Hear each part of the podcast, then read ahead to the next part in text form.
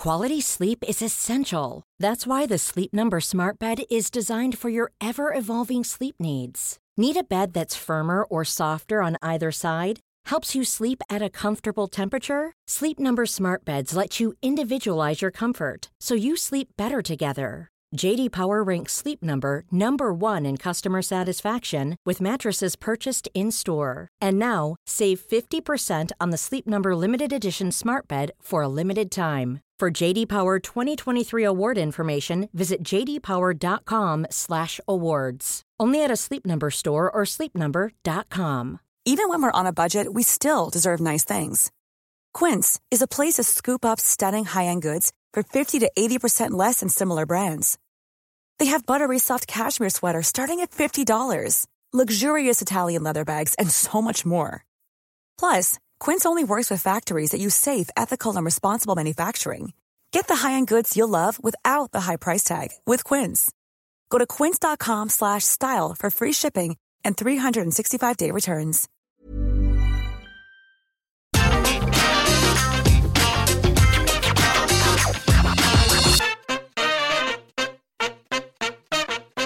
Now, sometimes you're watching wrestling and you go, bah, because you're scared. But look, there's nothing wrong with this. If you are emotionally invested and W W E or whoever is trying to put the fear into your heart and you react accordingly, well, I say you're having a damn good time. And I'm going to imagine that we've all been through this, because most people do indeed start watching wrestling when they are but a child.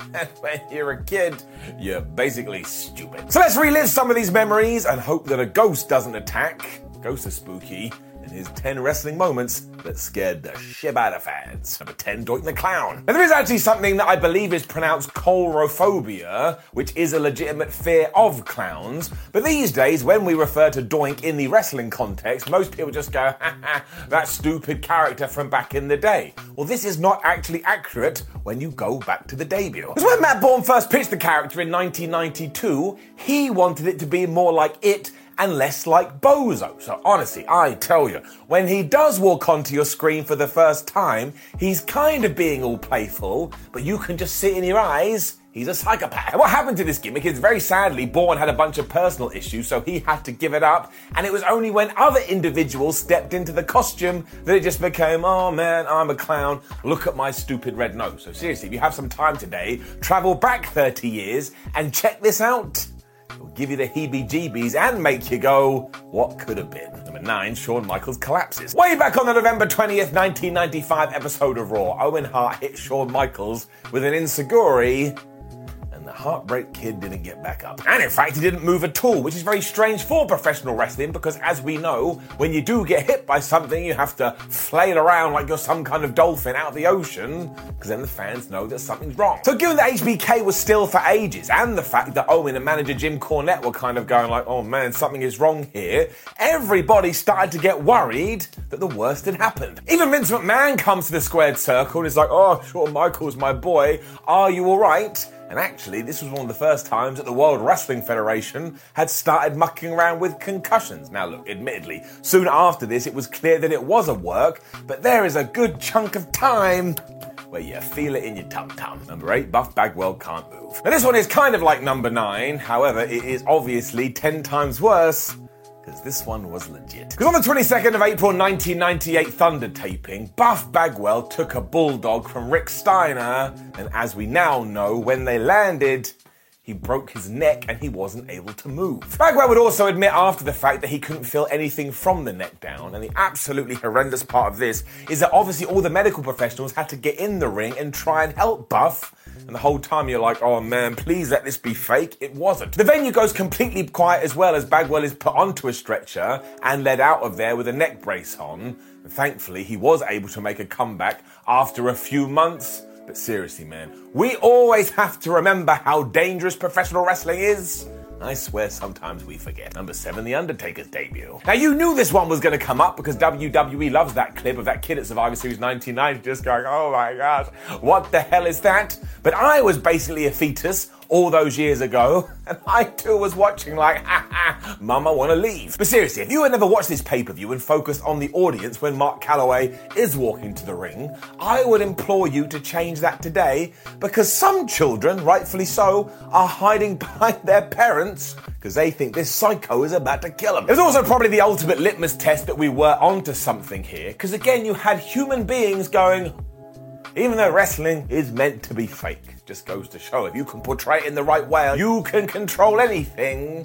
That's why I still love this. All these years later, it just worked. Number six, The Ultimate Warrior needs C P R. Now, many people won't remember this because it never really made it to any pay-per-views, but on the house show circuit in nineteen ninety-one, The Ultimate Warrior and The Undertaker were basically having a massive feud. Now, a lot of these were casket and body bag matches, and yes, they did indeed lead us to superstars, when one day Taker found The Ultimate One, and he put him in a coffin. As Vince McMahon is on commentary too, he starts yelling, oh my gosh, he locked him in there. That man is going to need some help.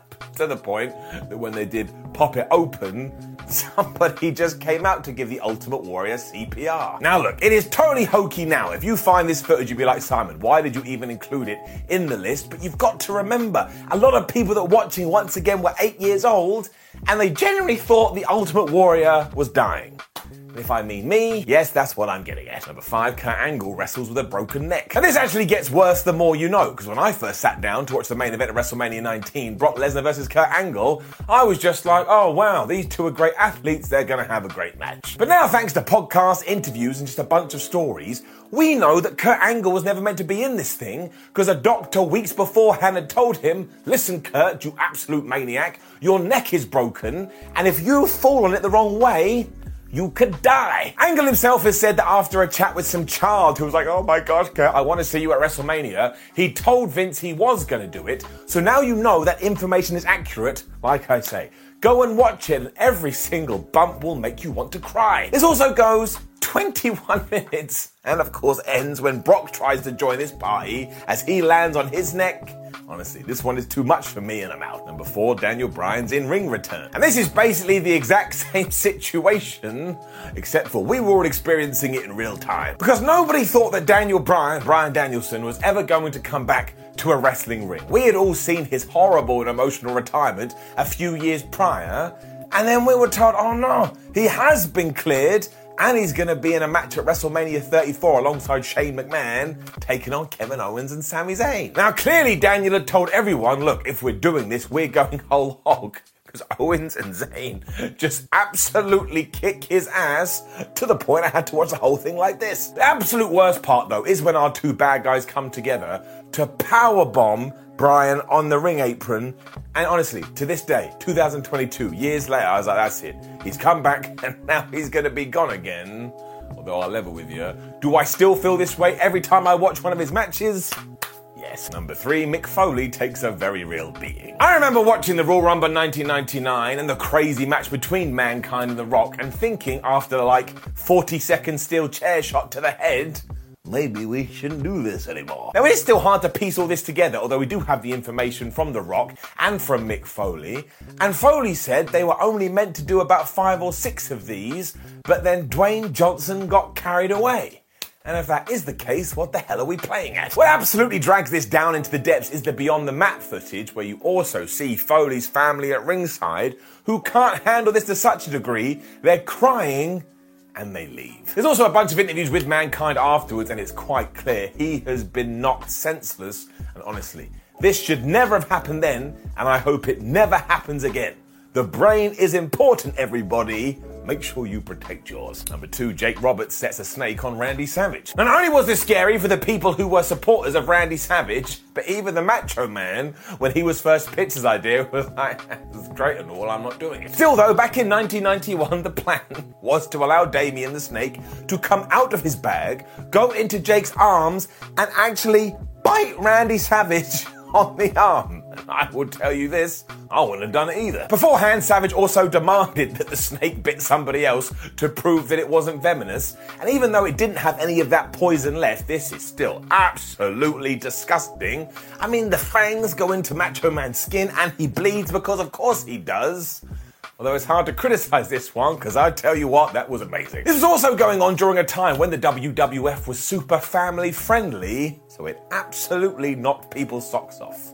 Like mine are right now, and you're never going to know whether I'm telling the truth. Number one, Jerry Lawler stops breathing at ringside. Now, of course, a lot of what we have talked about today have been storyline angles that maybe went a little bit too far, but nothing can compare you to Jerry Lawler actually having a real-life heart attack live on the air. I mean, this happened years ago, and I tell you, I don't think I'm over it. It was on the tenth of September two thousand twelve episode of Raw, and as the primetime players and Daniel Bryan and Kane were having a tag team match, all of a sudden, the King does go super quiet, and Michael Cole is like, oh man, Jerry, are you okay? And the answer is that he wasn't, and a bunch of medical personnel had to come out and quite literally save his life. And as Jerry said after the fact, imagine I'd been in a hotel room and not in a building surrounded by people, I'd probably be dead. Now, he did make a full recovery, but this happened a decade ago, and it still absolutely freaks me out because it just goes to show, and I'm going to be cheesy here, how precious life is. You've got to enjoy every moment, you've got to enjoy every day, you've got to enjoy every month, and you've got to enjoy